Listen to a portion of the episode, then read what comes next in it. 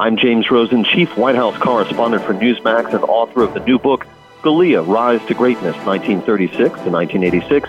And you're not just listening to the Dr. Sky Experience, you're having a Dr. Sky Experience on 77 WABC, New York.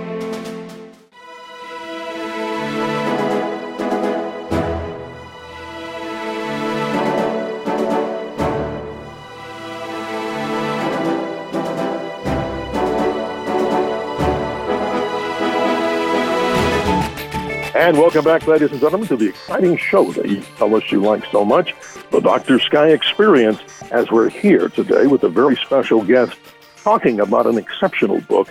We're going to introduce our very special guest just in one moment. James Rosen, the Chief White House Correspondent for Newsmax. He's a veteran Washington correspondent and best-selling historian, reported for Fox News for nearly 2 decades, and his writing has appeared in the New York Times, the Wall Street Journal, the Washington Post, The Atlantic, and National Review, among other outlets. Rosen's previous books include The Strongman, John Mitchell and the Secrets of Watergate, and Cheney: One-on-One, a candid conversation with America's most controversial statesman. But today, a recently released Regnery book, as we get all the great authors from Regnery talking about some exceptional things about America. But today, many remember Justice Antonin Scalia for his commitment to the Constitution, his razor-sharp wit, or his unlikely friendship, that is, with Justice Ruth Bader Ginsburg. But little has been written about his pre-Supreme Court years. Award-winning reporter James Rosen reveals the never-before-reported information in this definitive, masterful biography, Scalia: Rise to Greatness, 1936-1986. This is the most comprehensive and detailed account of Scalia's monumental accomplishments in the 50 years preceding his appointment to the Supreme Court. And we welcome James Rosen here on the Dr. Sky Experience on Talk Radio 77 WABC, the crown jewel of radio, broadcasting out of New York, the nation, the world, and the cosmos. Mr. Rosen, thank you for spending the time with us today. Appreciate your time. Well, I'm grateful to be undergoing my first Dr. Sky Experience. And I also grew up on Staten Island, New York, as a regular listener to 77 WABC, even back when I used to play music. Absolutely, sir, and they still do. A powerhouse in radio, from Cousin Brucey to Dan Ingram yes, to the new owner, John Katsimatidis. And as you know, sir, another fellow broadcaster, Greg Kelly, has a major position show here during daytime drive time. So we appreciate your time. But going to your book, sir, this is fascinating. It's not just a regular book on history. You have personal experiences here. So you spent 5 years searching Scalia: The Rise to Greatness. So in a brief statement, what materials did you uncover that have never been published before? And ladies and gentlemen, this is going to be exciting if you want to study the Supreme Court. Mr. Rosen, tell us more. Well, thank you, Dr. Sky. This book, Scalia: Rise to Greatness, 1936 to 1986, tells the story of the first 50 years of Antonin Scalia's life. It ends with him taking his seat on the Supreme Court. And so I hope, if not before then, Dr. Sky, about 2+ years from now, I'll be back with you to discuss the second and final volume of the biography, which will cover Justice Scalia's tenure on the Supreme Court. But he had a fascinating and very consequential life even before he took his seat on the Supreme Court. That's what this book treats. This is the first comprehensive biography of Antonin Scalia. There were 2 previous books done about him. They were both published while he was alive. He cooperated with one of them extensively, the other not at all. And they both turned out in the same place, which is to say fairly open in their hostility to Justice Scalia and his conduct and his jurisprudence and his legacy. So this is the first, I like to say, this is the first accurate biography of Antonin Scalia because it's the first admiring one.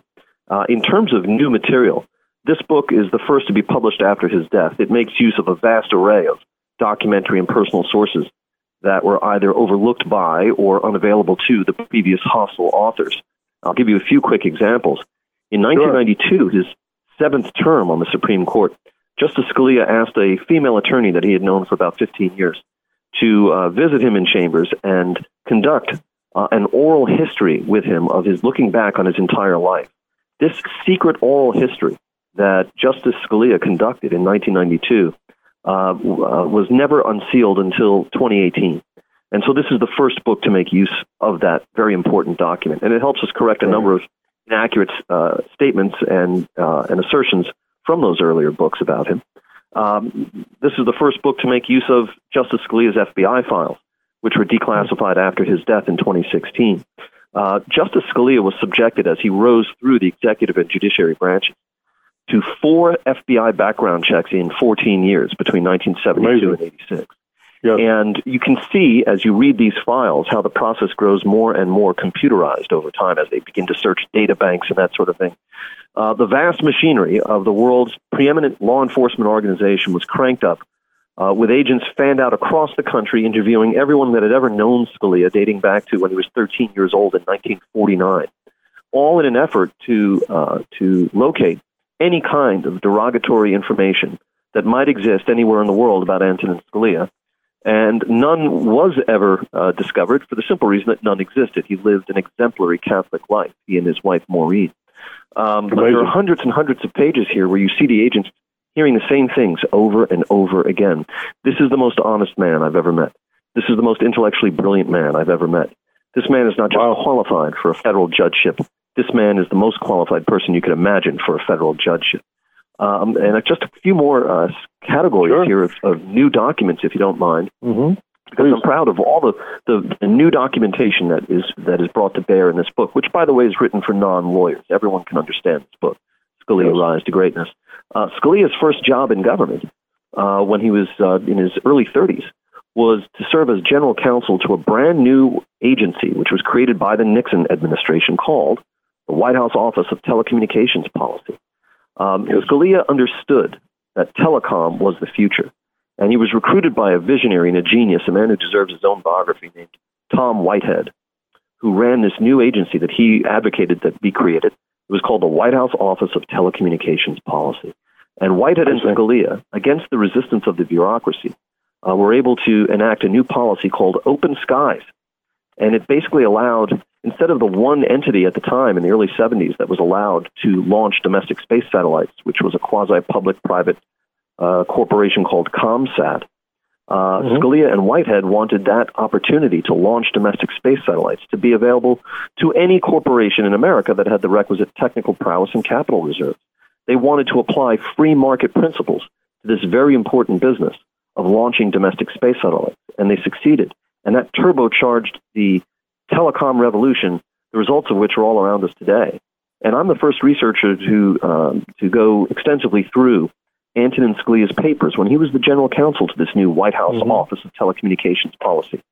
And it's just boggles the mind that Scalia wrote a paper in 1971 about what he called the coming computer society, in which Scalia predicted that users of computers at remote terminals would not only have access to hundreds of channels of television, but would do their banking from these terminals and would be able to retrieve from these terminals information located in just about any library in the world.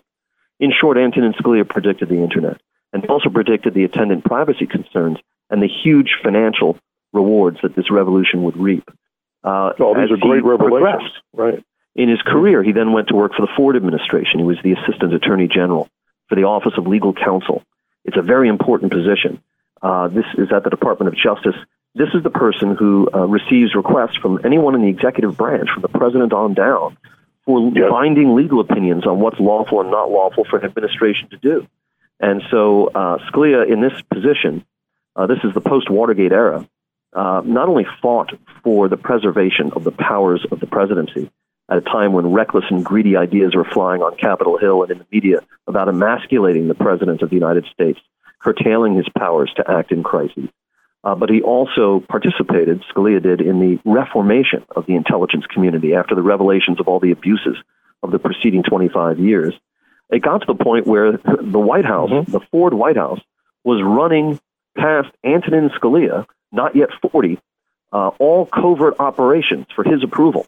And a previously unpublished account in this book details how on the afternoon of April 30, 1975, the Ford White House telephones Scalia and says, "Hey, we need an opinion from you in a few hours here. We want to know if it's lawful for us to land our U.S. military helicopters on the roof of the Saigon embassy, the U.S. embassy in Saigon, to evacuate our personnel." And Scalia provided a legal opinion saying that it was lawful.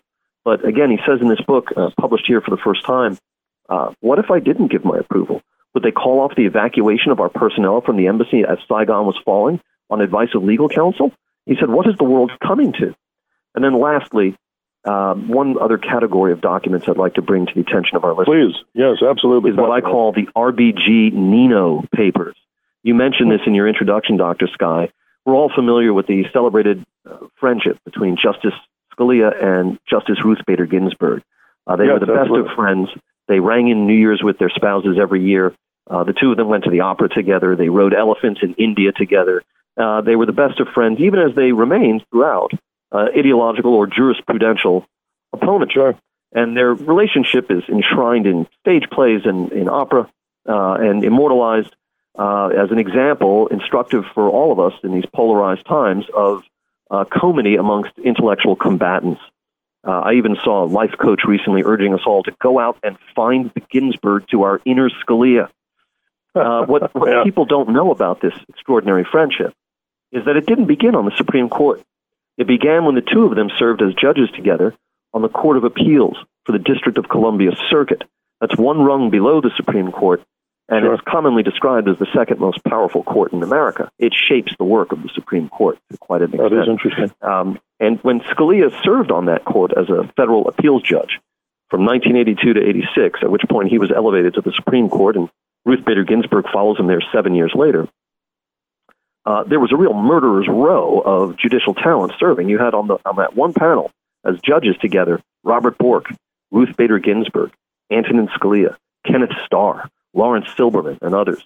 And very powerful. Justice Ginsburg's papers from her tenure on the Supreme Court are closed. Almost all of Justice Scalia's papers are closed. They're up at the Harvard Law School Library. I did work with the archivist there to get out some documents that I could and some photographs. But when I asked them, for example, to nail down the date of my second lunch with Justice Scalia, which took place in the fall term of 2001, the archivist at Harvard politely replied to me that they could not help me because that segment of his papers will be closed until the year 2032. However, RBG's papers from her tenure on the Court of Appeals when she served alongside Scalia from 82 to 86, those are open, 220 boxes at the Library of Congress. And I'm the first researcher to go through them at great length.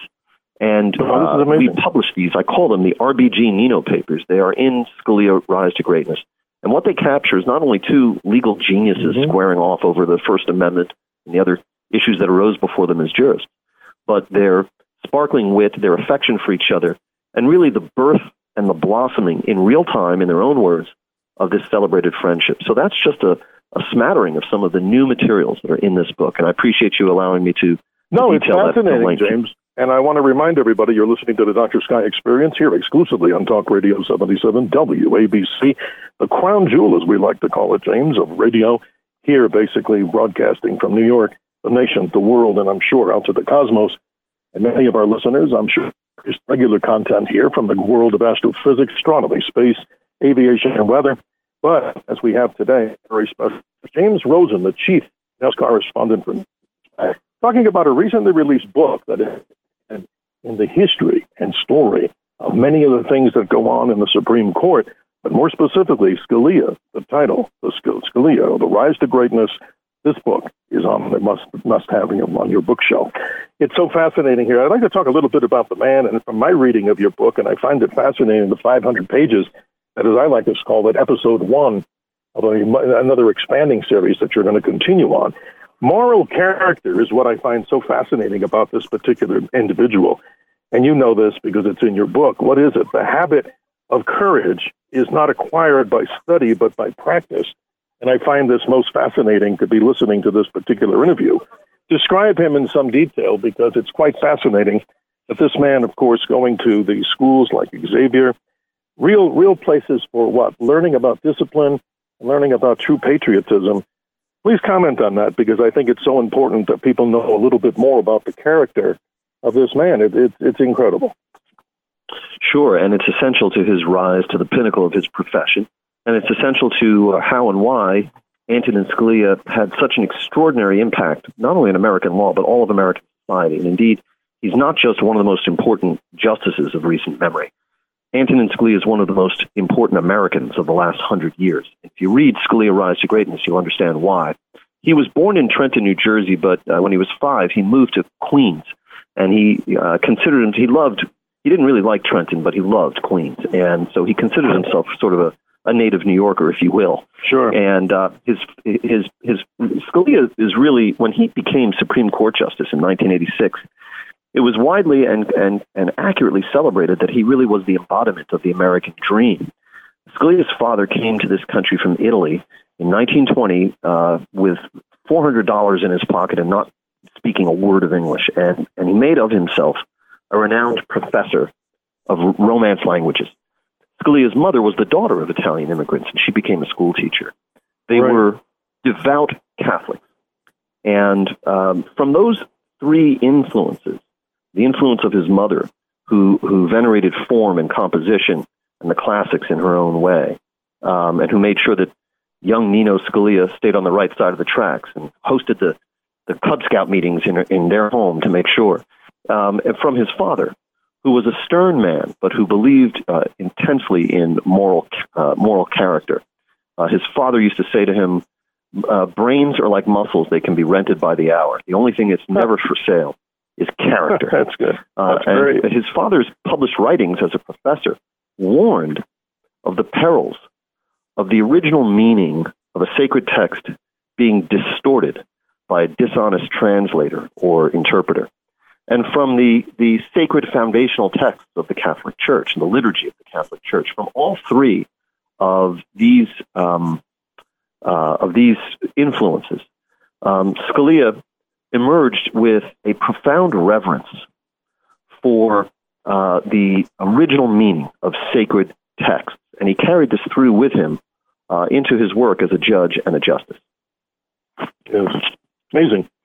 No, it's incredible, and it leads me to the rest of the interview here, which I find so fascinating, that his advocacy of textualism and statutory interpretations, which I think basically sums it up this way, how courts interpret legislation, and going back to what you just described of the man of studying these ancient texts and the meaning of words, originalism in constitutional interpretation, as, quote, what, at the time it was adopted.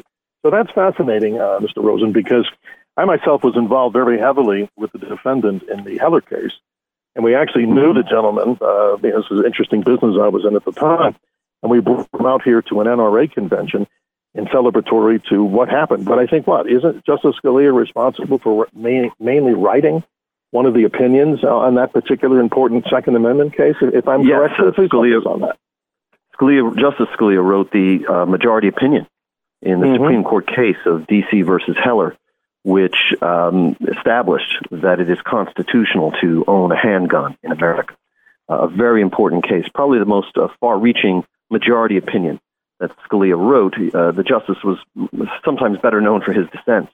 And in Volume 2 of this biography, we will have some fascinating behind-the-scenes material about what happened in D.C. versus Heller and how Scalia went about crafting that opinion. Absolutely. But one of the major characters in this book, by the way, is his closest friend and consigliere, who was Larry Silberman, who hired Scalia in the Ford administration. They remained great friends at different points. Silberman even represented Scalia as an attorney. And Silberman followed Bork and Scalia, who used to be his subordinates at the Department of Justice, to the Court of Appeals as a judge, and he told me that Bork and Scalia never let Silberman forget that he was now junior to them. Silberman has been described as the most important judge in the history of the United States who never made it to the Supreme Court, and he was shortlisted 3 times, but he wrote the Court of Appeals opinion in D.C. versus Heller, that Scalia then, for which Scalia then on the appeal wrote the majority opinion. Absolutely. No, it's fascinating, and I would hope, I always ask this of many of our guests here, and you obviously particularly this particular question, I would hope that you would consider coming back as we continue to talk about the evolution, like a series here, of the next version of the story that you've uncovered about many things that most people do not know. But what I want to compliment you on, as you mentioned, this is written for the layperson, not for a jurist or not somebody who's going into law school. And to end off basically in just a few minutes, sir, with thanking you ahead of time, you not only have this experience of knowing him, but here's kind of something that I think on the comedic side, if not the humorous side. You once rode in a car with Justice Scalia at the wheel, and describe that experience because twice, actually. Yes. So, yes, and I hope when we come back we can discuss more about the justice's philosophy and of originalism, mm-hmm. the idea that the Constitution and legal statutes should be interpreted by judges and justices, which is their central business, in a way that adheres to the original meaning and that they should not graft their own latter-day meanings and policy preferences onto an existing text like the Constitution or a law. That was revolutionary, and that's why Scalia is one of the most important Americans of the last 100 years, because he succeeded in reorienting lawyers, judges, and even lawmakers in how they approach the law toward a more originalist approach like that. And that touches every area of American life. But yes, I was privileged to know the justice. When I first came to Washington as a young Washington mm-hmm. correspondent in 1999, at the age of 30, one of the first things I did was write to him to seek an interview. I've been fascinated with him since high school when I'd seen him participate in some PBS programs. And he was immediately, unmistakably different from all the people who, the other people, big-time people like Dan Rather and Sandra Day O'Connor and Gerald Ford, who sure. appeared on the same programs with him, because he was humorous and sometimes sarcastic, and he spoke in a way that a lay person could understand. And so when I wrote to him in 1999, this commenced between us a lengthy and sometimes amusing correspondence that spanned about 2 years, excerpts from which will appear in Volume 2. And it led mm-hmm. to a pair of lunches that we had, one-on-one each time, at his favorite place, the AV Ristorante Italiano, which was a modest, no longer exists, it was a modest Italian restaurant in what was then a sketchy part of Washington. And wow. the two of us drank wine together. He made me eat off of his plate. I said, "Mr. Justice, I couldn't." He said, "Come on." So now I'm shoveling vegetables off Justice Scalia's plate into my mouth. And yes, he drove me back to my office on both occasions. And I was able to confirm Dr. Sky through my interviews with classmates who had traveled with Scalia to debate tournaments back in the 1950s, all the way up through Supreme Court mm-hmm. clerks in the 21st century, that being a passenger in a car driven by Antonin Scalia had proved as unnerving for them as it did for me. But he was so generous to a young reporter 25 years ago that was what motivated me at the time. I said, someday I'm going to write about this man. It's Volume 1. You know, we're going to insert, Mr. Rosen, an audio clip about Justice Scalia's view on American exceptionalism. That's the main theme of what we talk about here and others on this great radio station that lives on well over 100 years. They talk about truth, justice, and the American way, as you know, with so many of the hosts and so many of the people there. So that's what we're going to insert right here. Thank you, Mr. Chairman, members of the committee. I'm happy to be back in front of the Judiciary Committee where I started this pilgrimage. I am going to get even more fundamental than my good friend and colleague. Like him, I speak to students, especially law students, but also college students and even high school students, quite frequently about the Constitution, because I feel that we're not teaching it very well. I speak to law students from the best law schools, people presumably especially interested in the law, and I ask them, how many of you have read the Federalist Papers? And well, a lot of hands will go out. No, not just number 48 and the big ones. How many of you have read the Federalist Papers, cover to cover? Never more than about 5%. And that is very sad. I mean, especially if you're interested in the Constitution. Here's a document that says what the framers of it thought they were doing. It's such a profound exposition of political science that it is studied in political science courses in Europe. And yet we have raised a generation of Americans who are not familiar with it. So when I speak to these groups, the first point I make, and I think it's even a little more fundamental than the one that Stephen has just put forward, I ask them, what do you think is the reason that America is such a free country? What is it in our Constitution that makes us what we are? And I guarantee you that the response I will get, and you will get this from almost any American, including the woman that he was talking to at the supermarket, the answer would be freedom of speech, freedom of the press, no unreasonable searches and seizures, no quartering of troops in home, those marvelous provisions of the Bill of Rights.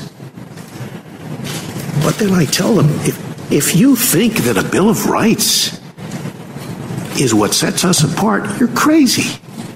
Every banana republic in the world has a Bill of Rights. Every president for life has a Bill of Rights. The Bill of Rights of the former evil empire, the Union of Soviet Socialist Republics, was much better than ours. I mean it literally. It was much better. We guarantee freedom of speech and of the press. Big deal. They guaranteed freedom of the speech, of the press, of street demonstrations and protests, and anyone who is caught trying to suppress criticism of the government will be called to account. Whoa, that is wonderful stuff. Of course, just words on paper. What our framers would have called a parchment guarantee. And the reason is that the real constitution of the Soviet Union, you think of the word constitution, it doesn't mean a bill, it means structure. Say a person has a sound constitution, has a sound structure. The real constitution of the Soviet Union, which is what our framers debated that whole summer in Philadelphia in 1787. They didn't talk about the Bill of Rights. That was an afterthought, wasn't it? That constitution of the Soviet Union did not prevent the centralization of power in one person or in one party. And when that happens, the game is over. The Bill of Rights is just what our framers would call a parchment guarantee.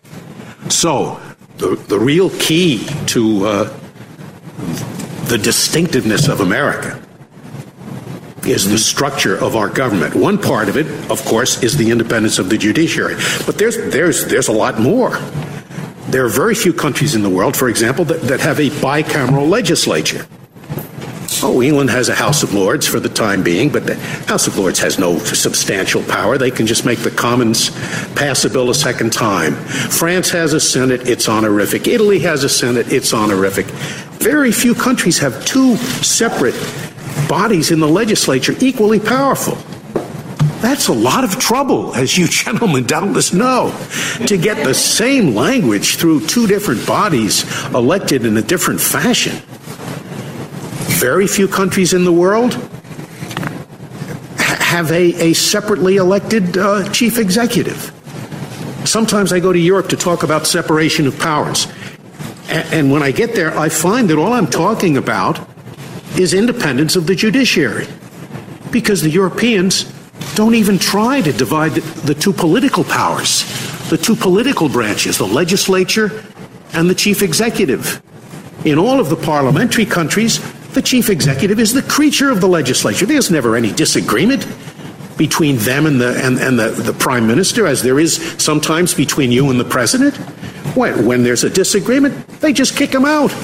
They have a no-confidence vote, a new election, and they get a prime minister who agrees with the legislature. And, the Europeans look at this system and they say, well, it passes one house, it doesn't pass the other house. Sometimes the other house is in the control of a different party. It passes both. And then this president who has a veto power vetoes it. And they look at this and they say, it is gridlock. And I hear Americans saying this nowadays, and there's a lot of it going around. They talk about a dysfunctional government. Because there's disagreement, and the framers would have said, yes, that's exactly the way we set it up. We wanted this to be power, contradicting power, because the main ill that beset us, as Hamilton said in The Federalist, when he talked about a separate Senate, he said, yes, it seems inconvenient, but inasmuch as the main ill that besets us is an excess of legislation, it won't be so bad. This is 1787. He didn't know what an excess of legislation was. So unless Americans can appreciate that and learn to love the separation of powers, which means learning to love the gridlock, which the framers believed would be the main protection of minorities, the main protection. If a bill is about to pass that really comes down hard on some minority, they think it's terribly unfair. It doesn't take much to throw a monkey wrench into this complex system. So Americans should appreciate that, and they should learn to love the gridlock. It's there for a reason, so that the legislation that gets out will be good legislation. and thus conclude my opening remarks. I want to thank you, sir, for your time here today, because this is quite fascinating. I've always been fascinated by the Supreme Court, but I got to ask you on a personal note, you are the chief White House correspondent for Newsmax and a long-time, reporter in this particular role. What's it like being a reporter and the chief correspondent for a network? And what's it like there at the White House? I mean, I visited the White House in college days. I haven't been back there. I'm a native of Arizona, but a native New Yorker. So what's it like in that role? I mean, it's pretty exciting. Every day, you never know what's going to happen. And that's a crowded press room. And I always see you outside and all the reporters outside the front of the White House. Tell us more about that. Well, it's a great privilege. I'm always mindful of my blessings and how fortunate I am to have what they call a hard pass that gets me onto the White House grounds. And every single day when I go through the Northwest Gate and stride up through the driveway there past what is known as Pebble Beach, there are no pebbles anymore, but it's still called Pebble Beach. That's the row of tents where all the TV correspondents do their live shots from. I look at the White House, and having written about Watergate, the Bush-Cheney administration, the Reagan administration, the Kennedy administration, just the voices just flood my head with history every time I stroll up through that driveway, and I think about the history, and it never fails to impact upon me. Now, sitting in the White House press briefing room, which, as you note, is crowded, ergonomically torturous, and no less torturous in terms of the absence of information that is conveyed at those briefings, that's a different story. That takes real fortitude to get through. But it's a privilege, and you can watch my reporting on Newsmax every day. And you can also look at my work through Twitter, where you can find me at James Rosen PV. James Rosen, an honor. Thank you for your time in this short, but I think very informative interview. Hope we can do this again. You're listening to the Dr. Sky Experience once again, Talk Radio 77 WABC, the crown jewel of radio, as we like to call it, broadcasting proudly out of New York, the nation, the world, and I'm sure, Mr. Rosen, even out into the cosmos. Again, many thanks to having you here as this particular guest today on a book, a recent Regnery publication, Volume 1, as I imagine, more to come. The book entitled Scalia: Rise to Greatness, 1936 to 1986. If you'd be kind enough, Mr. Rosen, to stay on the line as we go to the hard break here at the bottom of the hour. We appreciate your time, and thank you for enlightening us on the behind-the-scenes story of this particular great justice of the Supreme Court, Antonin Scalia. Thank you for your time, sir. Thank you, Dr. Sky. I really appreciate it.